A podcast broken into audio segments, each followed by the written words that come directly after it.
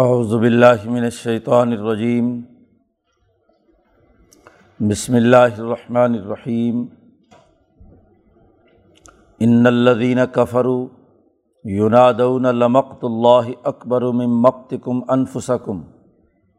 اذ تدعون الی الایمان فتکفرون قالوا ربنا امتنا سنتین واحییتنا سنتین فاعترفنا بذنوبنا فہل الی خروج من سبیل ذالکم بانہ اذا دعی اللہ وحدہ کفرتم وان یشرک بہ تؤمنوا فالحکم للہ العلی الکبیر۔ هو الذی یریکم آیاتہ وینزل لکم من السماء رزقا وما یتذکر الا من ینیب فادعوا اللہ مخلصین لہ الدین ولو کرہ الکافرون۔ رفیع الدرجات ذو العرش یلقی الروح من امرہ علی من یشاء من عبادہ لینذر یوم الطلاق یوم ھم بارزون لا یخفی علی اللہ منہم شیء لمن الملک الیوم للہ الواحد القہار۔ الیوم تجزا کل نفس بما کسبت لا ظلم الیوم ان اللہ سریع الحساب۔ وانذرہم یوم الآزفۃ اذ القلوب لدی الحناجر کاظمین ما للظالمین من حمیم ولا شفیع یطاع یعلم خائنۃ الاعین وما تخفی الصدور واللہ یقضی بالحق والذین یدعون من دونہ لا یقضون بشیء ان اللہ هو السمیع البصیر۔ صدق اللہ العظیم۔ سورۃ مومن کا یہ دوسرا رکوع ہے۔ جیسا کہ کل بتلایا گیا تھا کہ اس سورۃ مبارکہ میں ایمان کی اعلیٰ ترین حالت اور اس کا ایک مخصوص نمائندہ رجل مومن، اس کی تقریر اس صورت میں نقل کی گئی ہے۔ ایمان کی حقیقت واضح کی گئی ہے کہ ایمان دراصل وہ ملائے اعلیٰ کے فرشتوں کی دعا ہے جو اللہ کی طرف رجوع کر کے تسبیح و تحمید کر کے دنیا میں علم و رحمت کا وہ مطالبہ کرتے ہیں، اس لیے وہ اللہ سے مانگتے ہیں ربنا وسعت کل شیء رحمتاً وعلما، علم اور رحمت تیری بہت وسیع ہے، اس لیے جو توبہ کرنے والے ہیں ان کو معاف کر دے۔ تو مولانا سندھی فرماتے ہیں کہ عرش الہی پر ملائے اعلیٰ میں جو کتاب اللہ قرآن حکیم احکامات الہیہ کی صورت میں متعین ہوئی ہے وہی دنیا میں نازل ہوئی ہے۔ اب اس علم کو حاصل کرنا، اس پر پختہ یقین اور ایمان پیدا کرنا، یہ ایک مومن کی بنیادی ذمہ داری ہے، اور اس کے فوائد اور ثمرات یہ ہیں کہ فرشتے بھی ان کے لیے دعا کرتے ہیں۔ ان کے مقابلے میں وہ جماعت جو اس علم حقانی کو قبول نہیں کرتی، انسانیت کے لیے رحمت کے بجائے زحمت ہے، علم کے بجائے جہل کو فروغ دیتی ہے، اس جماعت کا تذکرہ کیا ہے یہاں اس رکوع کے شروع میں، اور پھر بتلایا ہے کہ کائنات میں اس وقت حکم صرف اور صرف اللہ العزیز الحکیم کا جاری ہوگا۔ غلبہ دین، انسانیت میں دین حقانی کا غلبہ ضرور ہو کر رہے گا۔ جیسا کہ عرض کیا گیا تھا امام شاہ ولی اللہ دہلوی نے حامیم کا مفہوم یہی بیان کیا ہے کہ اللہ کی طرف سے نازل ہونا والا وہ علمی نور جو روشن ہے،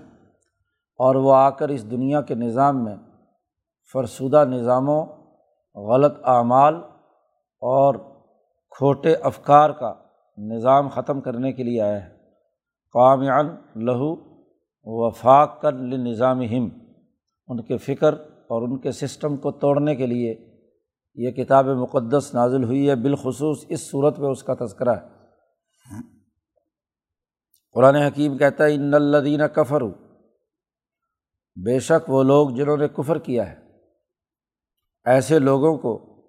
یہ فرشتے پکار کر کہیں گے ینادون لمقت اللہ اکبر من مقتکم انفسکم، کہ اللہ کی طرف سے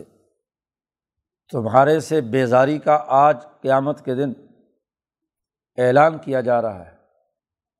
حضرت شاہ صاحب کا نقطہ نظر یہاں قیامت کے تناظر میں ہے۔ حضرت شاہ عبد القادر دہلوی رحمۃ اللہ علیہ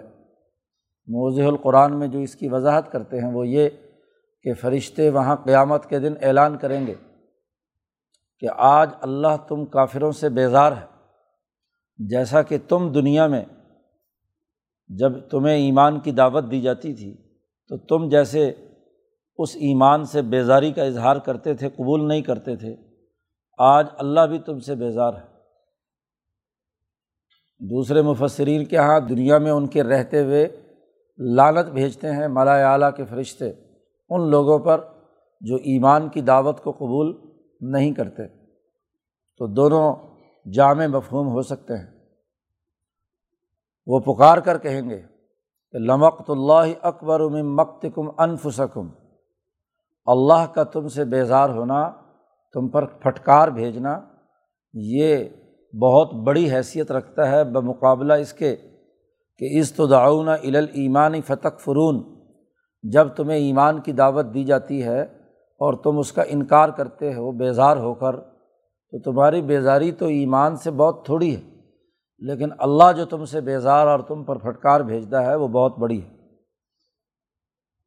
جب اللہ کی طرف سے یہ اعلان ہوگا تو سیاق و سباق اسی حقیقت کی نشاندہی کرتا ہے کہ یہ قیامت کے موقع پر مکالمہ ہے۔ قالوا، وہاں یہ کافر لوگ کہیں گے اللہ تبارک و تعالیٰ کے سامنے کہ ربنا امتنا سنتین واحییتنا سنتین، اے اللہ تو نے دو دفعہ ہمیں موت دی ہے اور دو دفعہ تو نے ہمیں زندہ کیا ہے۔ موت و حیات دو دو دفعہ ہو چکی ہے، اور ظاہر ہے یہ بات قیامت میں ہی ہو سکتی ہے۔ دو دفعہ موت اور دو دفعہ حیات کا کیا معاملہ ہے؟ قرآن حکیم نے دوسری جگہ پر فرمایا ہے کہ تم اللہ کا انکار کرتے ہو وَكُنْتُمْ أَمْوَاتًا فَأَحْيَاكُمْ ثُمَّ يُمِيتُكُمْ ثُمَّ يُحْيِيكُمْ ثُمَّ إِلَيْهِ تُرْجَعُونَ۔ ان دو موتوں اور دو زندگیوں کا تذکرہ قرآن نے دوسری جگہ پر کیا ہے کہ پہلے تم مردہ حالت میں تھے، مٹی سے جن اجزاء سے تمہارا جسم بنایا گیا یا وہ لطفہ جو رحم مادر میں تمہارا گیا تھا وہ مردہ حالت میں تھا، ہم نے اس میں زندگی ڈالی، 3 مہینے گزرنے کے بعد تمہاری ماں کی پیٹ میں تمہارے جسم کے اندر ہم نے روح ڈالی اور زندگی کے آثار پیدا ہوئے۔ تو پہلے مردہ تھے، ماں کے پیٹ میں تمہیں زندہ کیا، اور پھر 9 مہینے بعد تم باہر نکلے، اس دنیا میں زندہ رہے، جی 60 70 100 سال جتنی بھی تمہاری زندگی تھی۔ اس کے بعد پھر موت آئی، اور پھر حشر کے میدان میں جب سور پھونکا جائے گا تو دوبارہ تمہیں زندہ کیا جائے گا۔ تو 2 موتیں ہیں اور 2 حیات ہیں، تو یہاں ان دونوں کا تذکرہ کیا۔ ربنا امتنا سنتین، اے ہمارے پروردگار تو نے ہمیں 2 موتیں دی ہیں، اور واحییتنا سنتین، اور 2 دفعہ تو نے ہمیں زندہ کیا ہے۔ یہ جو جرائم ہم دنیا میں کر کے آئے ہیں، اب وہاں قیامت کے دن اللہ کے سامنے کہیں گے کہ فاعترفنا بذنوبنا، ہم اپنے گناہوں کا اعتراف کرتے ہیں، فہل الی خروج من سبیل، کیا اب اس مصیبت سے نکلنے کا کوئی راستہ ہے؟ تیری قدرت یہ ہو سکتی ہے کہ پہلے 2 دفعہ تو نے ہمیں زندہ کیا ہے، تو اب کوئی نئی زندگی 3ری دفعہ بھی ہو جائے تو کوئی ہمارے نکلنے کا راستہ ہو سکتا ہے؟ اللہ پاک اس کے جواب میں کہیں گے ذالکم بانہ اذا دعی اللہ وحدہ کفرتم، آج تم جس عذاب میں مبتلا ہو جس ذلت اور جس اللہ کی طرف سے پھٹکار اور لعنت میں مبتلا ہو، اس کا سبب یہ ہے کہ جب ایک اللہ کی طرف تمہیں پکارا جاتا تھا تو تم کفر کرتے تھے، انکار کرتے تھے، اور وہیں یشرک بھی، اور اگر اللہ کے ساتھ کسی کو شریک ٹھہرایا جاتا تو تم اس پر ایمان رکھتے تھے۔ یہ تمہارا دلوں کا مرض ہے۔ اب جب دلوں کا مرض یہ ہے تمہارا،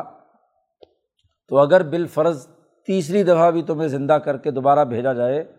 تو تمہاری تو مزاج کی ساخت ہی ایسی ہے کہ تم دوبارہ جاؤ گے تو پھر یہی حرکت کرو گے۔ جو عادت، جو خلق یا جو بد اخلاقی آج تمہارے اندر پختہ ہو چکی ہے تو یہ واپس جانے والی نہیں ہے۔ ہٹ دھرم اور ضدی آدمی، اس کو جتنے بھی موقع دو، ہر موقع پر وہ کوئی نہ کوئی خرابی ضرور پیدا کرتا ہے۔ اب صرف یہ سمجھو کہ فالحکم للہ العلی الکبیر، اب حکم وہی ہے اس اللہ علی الکبیر کا جو وہ دنیا میں پہلے اپنے انبیاء کے ذریعے سے جاری کر چکا ہے، کہ اب اس زندگی کے بعد تو سزا ہے، ہاں جی، سزا و جزا کا نظام ہے، اب واپس لوٹنے کا کوئی موقع نہیں۔ اب وہ حکم الہی قطعی ہے، اس حکم کی اساس پر ہی اب تمام کام ہونے ہیں۔ اب اس وقت موقع کی تلاش میں ہو کہ تمہیں واپس بھیجا جائے، لیکن یاد رکھو اگر واپس بھی بھیج دیے گئے، قرآن نے دوسری جگہ پر کہا وَلَوْ رُدُّوهُ لَعَادُوا لِمَا نُهُوا عَنْهُ، دوبارہ جا کر بھی یہ دوبارہ وہی کام کریں گے جن سے ان کو روکا گیا ہے۔ اللہ علی الکبیر کا حکم جاری رہے گا۔ اللہ علی الکبیر کون ہے؟ هُوَ الَّذِي يُرِيكُمْ آيَاتِهِ، وہ ذات وہ ہے جو تمہیں اپنی نشانیاں دکھاتا ہے۔ بہت سی نشانیاں اور آیات کا تذکرہ مکی صورتوں میں کیا گیا ہے، تو جس نے تمہیں بہت سی علامات اور نشانیاں بیان کی ہیں کہ تم باز آ جاؤ اپنی ان غلط حرکتوں سے، کفر اور شرک اور ظلم سے۔ اور سب سے بڑی نشانی یہ ہے کہ وَيُنَزِّلُ لَكُم مِّنَ السَّمَاءِ رِزْقًا، تمہارے لیے آسمان سے رزق اتارا ہے۔ بڑی اہم بات قرآن حکیم نے کہی ہے کہ رزق نازل ہوتا ہے آسمان سے، زمین سے نہیں۔ زمین تبھی نتیجہ پیدا کرتی ہے جب آسمان اپنی رحمت اور اپنی نعمت اس پر برساتا ہے۔ بڑی بنیادی سی بات یہ ہے کہ جو تو مخلوقات کرۂ ارض کی ہیں اصلی، وہ تو اسی کرۂ ارض کے اندر یہاں کی غذائی ضروریات اور یہاں کے کیمیائی تعامل سے پیدا ہونے والی چیزیں ہی ان کی غذا ہیں، لیکن یہ حضرت انسان، یہ دراصل خدائی مخلوق ہے، یہ ایلین ہے، اوپر سے آئے ہیں، آسمانوں سے نازل ہوئے ہیں، اس لیے ان کی خوراک بھی آسمان سے ہی نازل ہوتی ہے۔ وہ آسمان کی خوراک جو ملکیت کے تقاضوں کے زیر اثر پاک اور صاف طیبات کی صورت میں ان کو رزق فراہم کیا جاتا ہے۔ ابھی یہی دیکھ لیجئے کہ جو کرۂ ارض کی خالص مخلوقات جانوروں میں ہے، خالص زمینی ہے، تو ان کے اندر انسان کے لیے نقصان کا پہلو ہے، اس لیے وہ تمام جانور حرام قرار دے دیے گئے کہ جو خالص زمینی تھے۔ بھیڑیا ہے، چیتا ہے، شیر ہے، سانپ ہے، بچھو ہے، یہ تمام وہ جو انسان کو نقصان پہنچانے والے جانور ہیں، ان کے اندر کسی قسم کی بھی ملکیت کے اثرات نہیں ہیں۔ اس کے مقابلے میں جو ثمانیۃ ازواج جن کا ذکر کیا ہے، 8 جوڑے، ہاں جی، اونٹ، گائے، بیل، بھینس وغیرہ وغیرہ، بکری، یہ وہ جانور ہیں کہ جن میں ایک خاص قسم کی روحانیت آسمان سے نازل ہوئی ہے۔ آسمان سے نازل ہو کر ان جانوروں کے اندر وہ صلاحیت پیدا ہو گئی کہ ان کا گوشت انسانی جسم کے لیے مفید، طاقت اور قوت پیدا کرنے والا ہے، اس لیے یہ جانور حلال قرار دے دیے گئے۔ تو وہ تمام غذائی جانور جو انسان کی جسم کی اور روح کی ضروریات کی تکمیل کے لیے کردار ادا کرتے ہیں، وہ اللہ کی طرف سے اوپر سے نازل ہوئے ہیں۔ ان میں وہ شرافت، وہ صلاحیت اور استعداد، وہ تسخیر کا عمل کہ جس کے ذریعے سے وہ انسان کے فائدے کے لیے کردار ادا کرتے ہیں۔ اللہ نے جب آدم کو جنت سے زمین پر بھیجا تو اس کے ساتھ اس کا رزق بھی بھیجا، یہی وہ پاکیزہ رزق ہے، یہی دودھ ہے، شہد ہے، ہاں جی، پھل فروٹ ہیں، اور یہ اسی طریقے سے جانوروں میں سے یہ پاکیزہ جو جانور ہیں، یہی تمام ڈشیں جنت کی ہیں۔ تو جن جن پھلوں میں اللہ نے ایک خاص قسم کی چاندنی سے روحانیت نقل کی ہے، جی، جتنے بھی فاکہۃ و انبا ہے، جتنے بھی کیا ہے فروٹ ہیں، جتنے بھی آم ہیں، جتنے بھی غذائیں باقی ہیں، ان میں چاند کی چاندنی آسمان کی ملائے سافل کی روحانیت منتقل کرتی ہے، اس لیے وہ پھل فروٹ انسان کے لیے مفید ہے۔ تو نباتات میں سے ہو، معدنیات میں سے ہو، یا حیوانات میں سے ہو، جو جو ملائے اعلیٰ کی روحانیت کے زیر اثر ہیں، وہ رزق تمہارے لیے ہے، تو وہ اللہ نازل کرتا ہے۔ اسی لیے کہا جاتا ہے کہ یہ جو پھل سورج کی گرمی سے وہ پکتا ہے اور چاند کی چاندنی سے اس میں مٹھاس پیدا ہوتی ہے، تو یہ آسمان سے ہی تو نازل ہوئی سورج کی کرنیں جس نے اس پھل کے اندر لذت پیدا کی ہے، یہ چاند کی چاندنی اور اس کی کرنیں جو اس غذا کے اندر ایک نتیجہ پیدا کر رہی ہے کہ انسانی جسم کے لیے مضر ہونے کے بجائے وہ ایک صحت مند بنتا ہے، اور جو ان چیزوں کو قبول نہیں کرتا وہ انسان کے لیے مضر ہے، ان کو کھانے کی پابندی لگا دی گئی، یہ تمہارے لیے جائز نہیں ہے۔ تو قرآن نے کہا اللہ وہ ہے، سب سے بڑی نشانی، اپنے اس رزق پر غور و فکر کرو کہ یہ بھی اسی اللہ نے آسمان سے تمہارے لیے اتارا ہے۔ اور اللہ کہتے ہیں وما یتذکر الا من ینیب، کوئی اس حوالے سے نصیحت حاصل نہیں کر سکتا سوائے اس آدمی کے جو اللہ کی طرف رجوع کرنے والا ہو، جس میں اخبات الی اللہ، انابت الی اللہ کی کیفیت پائی جائے، یعنی ایمان کامل رکھتا ہے، تو وہی اس سے نصیحت حاصل کرے گا، وہی غور و فکر کرے گا، یہ باتیں اسی کو سمجھ میں آئیں گی۔ اور جو منکر ہے، جو انابت الی اللہ نہیں رکھتا، اللہ کی طرف متوجہ نہیں ہے، تو اس کو یہ نشانی بھی سمجھ میں نہیں آئے گی کہ رزق حلال اور رزق حرام میں فرق اور امتیاز کیا ہے۔ بہرحال یہ بات طے شدہ ہے کہ فدع اللہ مخلصین لہ الدین، اللہ کو پکارو خالص اسی کے لیے، دین صرف اسی کے لیے خالص کرتے ہوئے۔ تمہارا نظام، تمہارا دین، تمہاری بندگی، تمہاری عبادت خالصتاً صرف اور صرف اللہ تبارک و تعالیٰ کے لیے ہونی چاہیے۔ ولو کرہ الکافرون، اگرچہ یہ کافر لوگ کتنا ہی اسے ناپسند سمجھیں، لیکن تمہیں غلبہ دین کے لیے اخلاص کے ساتھ اس دین کے لیے غالب کرنے کے لیے تمہیں جدوجہد جاری رکھنی ہے۔ دعوت دو لوگوں کو اللہ کی طرف، اللہ کو پکارو، وہ اللہ جو رفیع الدرجات ذو العرش، جس کے بہت بلند درجے ہیں، انسانی عقل اس کا احاطہ نہیں کر سکتی۔ لا تدرک الابصار وہو یدرک الابصار، تم ہاں جی اس کا ادراک نہیں کر سکتے، بہت بلند درجات ہیں۔ ذو العرش، عرش کا مالک ہے، عرش والا ہے۔ عرش اس تخت اور اس وجود کو کہتے ہیں جو باقی تمام چیزوں کو اپنے احاطے میں لیے ہوئے ہو، گھیرے میں لیے ہوئے ہو، کوئی چیز اس کے دائرے سے باہر نہ ہو۔ کسی بادشاہ کے تخت کا تذکرہ بھی اسی لیے ہوتا ہے کہ بادشاہ کی حکومت جس جس علاقے تک ہے تو اس تمام انسان اس بادشاہ کے حکم کے ماتحت ہوتے ہیں، اس کے عرش کا، اس کے تخت کی حکمرانی پورے علاقے پر کارفرما ہوتی ہے۔ اور اللہ تبارک و تعالیٰ کا عرش اور اس کی کرسی، قرآن نے کہا ہے اللہ کی کرسی اتنی وسیع ہے کہ کرسی السماوات والارض، آسمان و زمین تمام کا احاطہ کیے ہوئے ہے اس کی کرسی اور اس کا عرش۔ تو وہ بہت بڑے عرش کا مالک ہے۔ یلقی الروح من امرہ علی من یشاء، پھر عرش الہی پر بیٹھ کر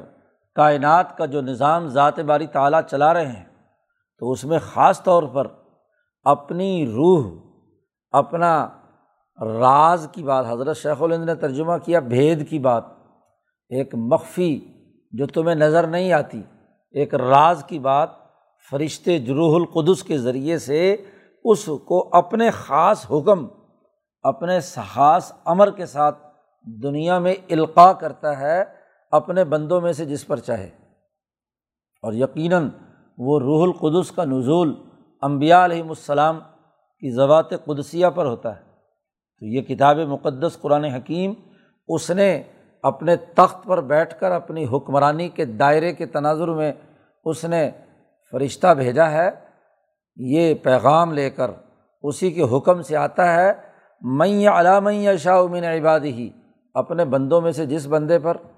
تم کوئی ذمہ دار ہو کہ جی یہ وحی ایک یتیم پر کیوں آئی، ہاں جی کسی رجل عظیم پر، ہاں جی جو یہاں طائف اور مکہ میں ہیں ان پر کیوں نازل نہیں ہوئی،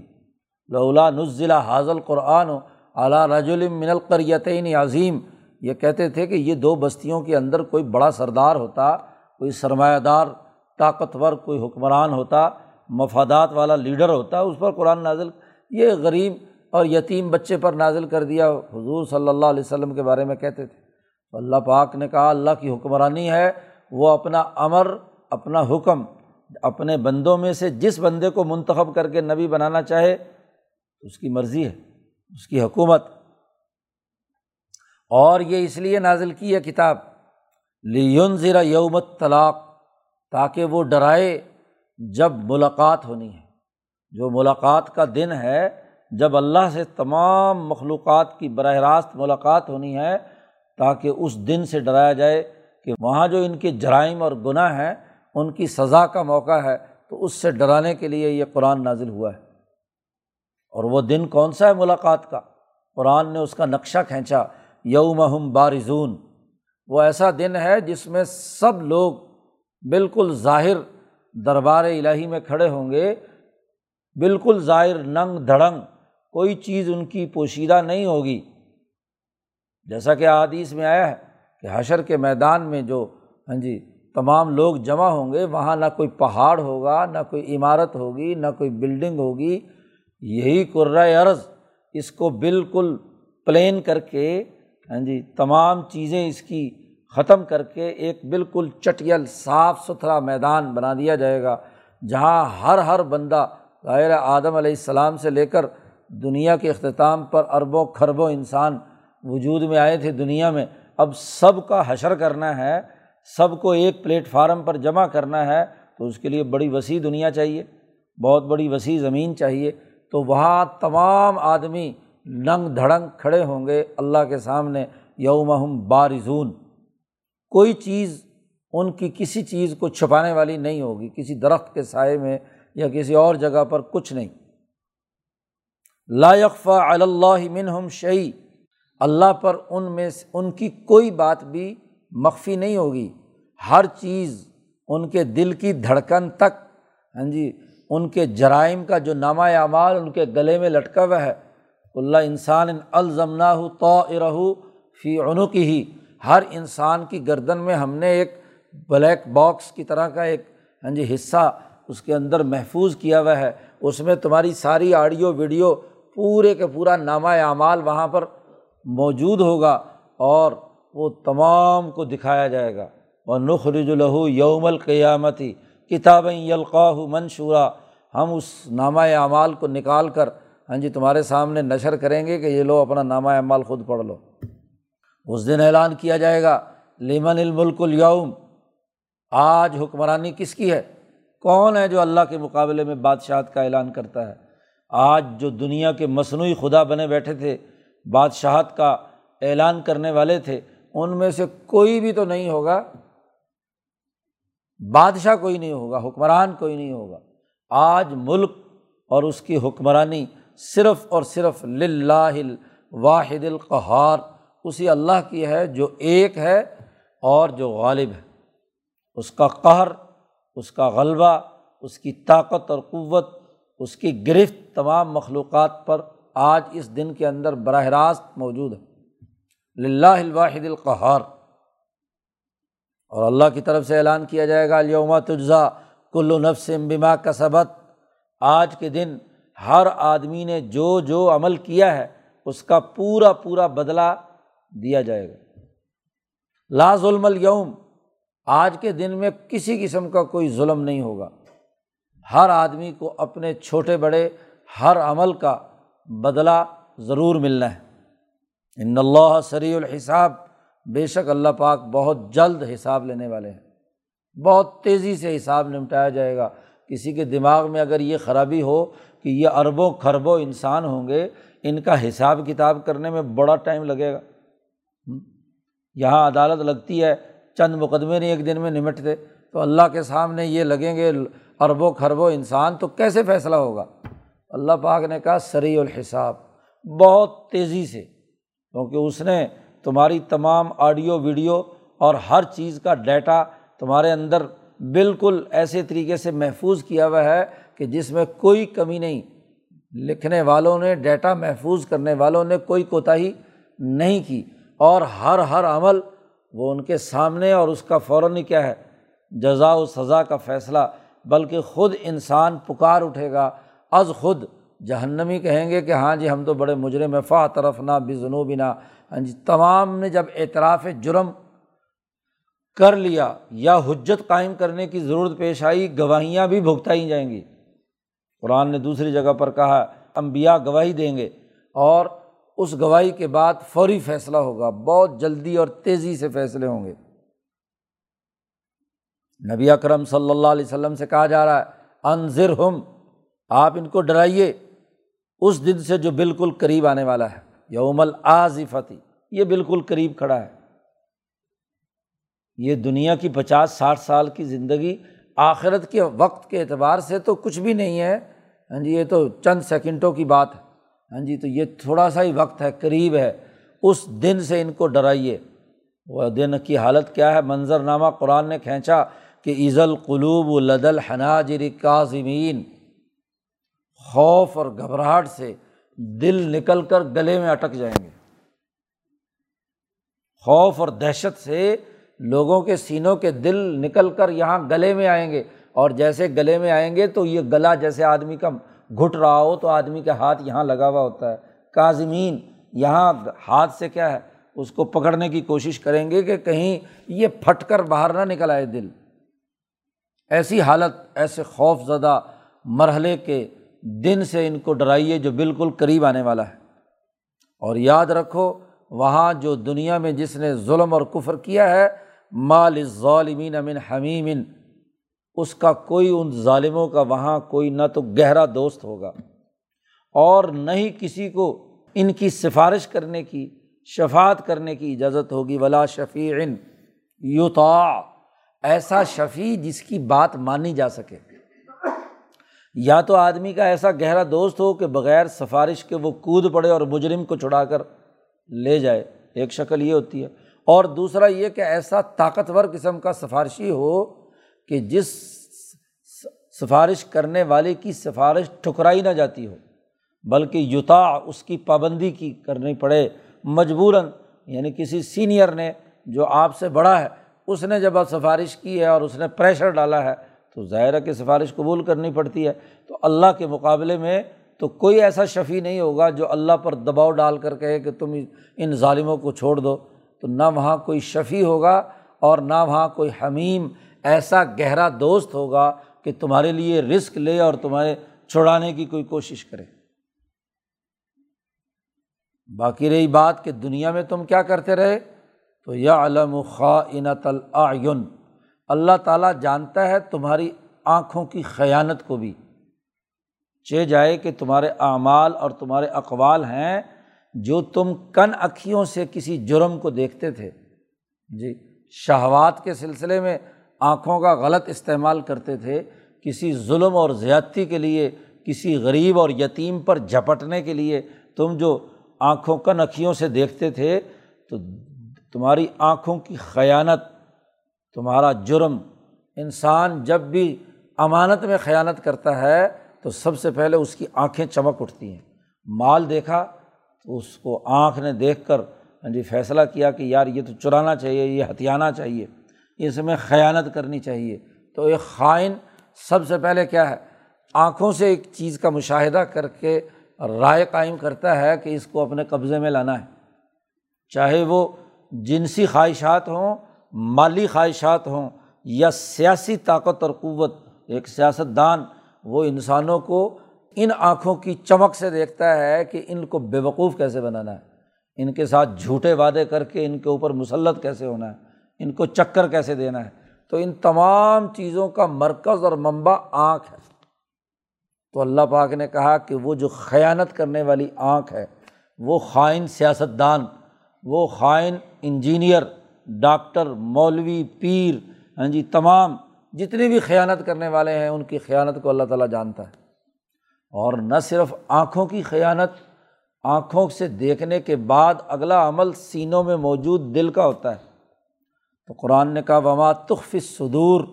جو تمہارے سینوں میں بات چھپی ہوئی ہے نا، جب آدمی بددیانتی، بد اخلاقی اور خیانت، ظلم اور زیادتی کرتا ہے تو آنکھوں کے اندر چمک پیدا ہوتی ہے اور دل ارادہ کرتا ہے کہ یہ چیز ہتھیائی جائے، اس پر قبضہ کیا جائے،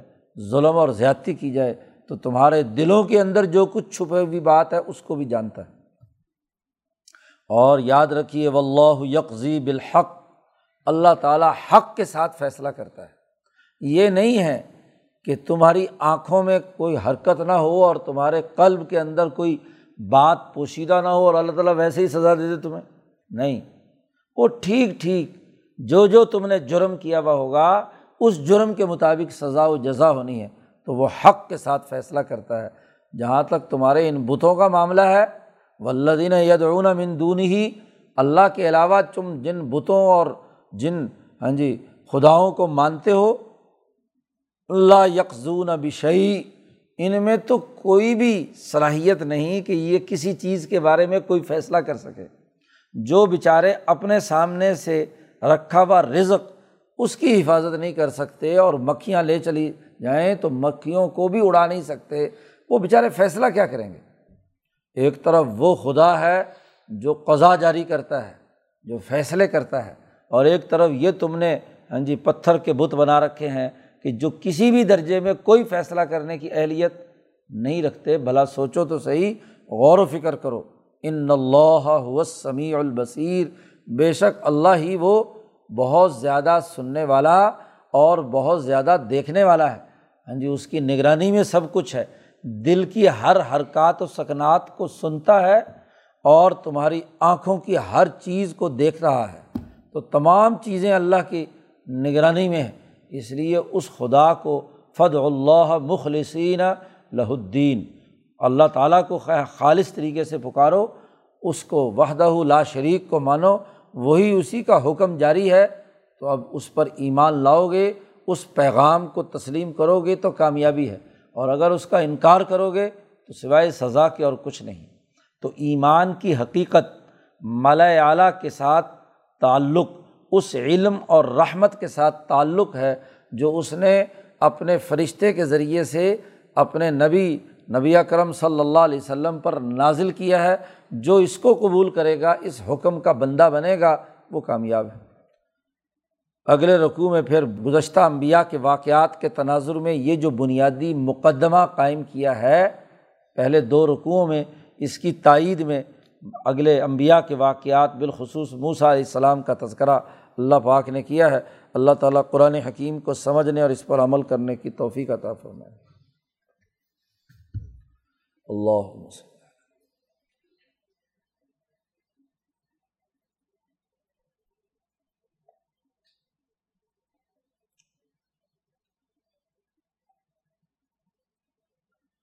اجمعین۔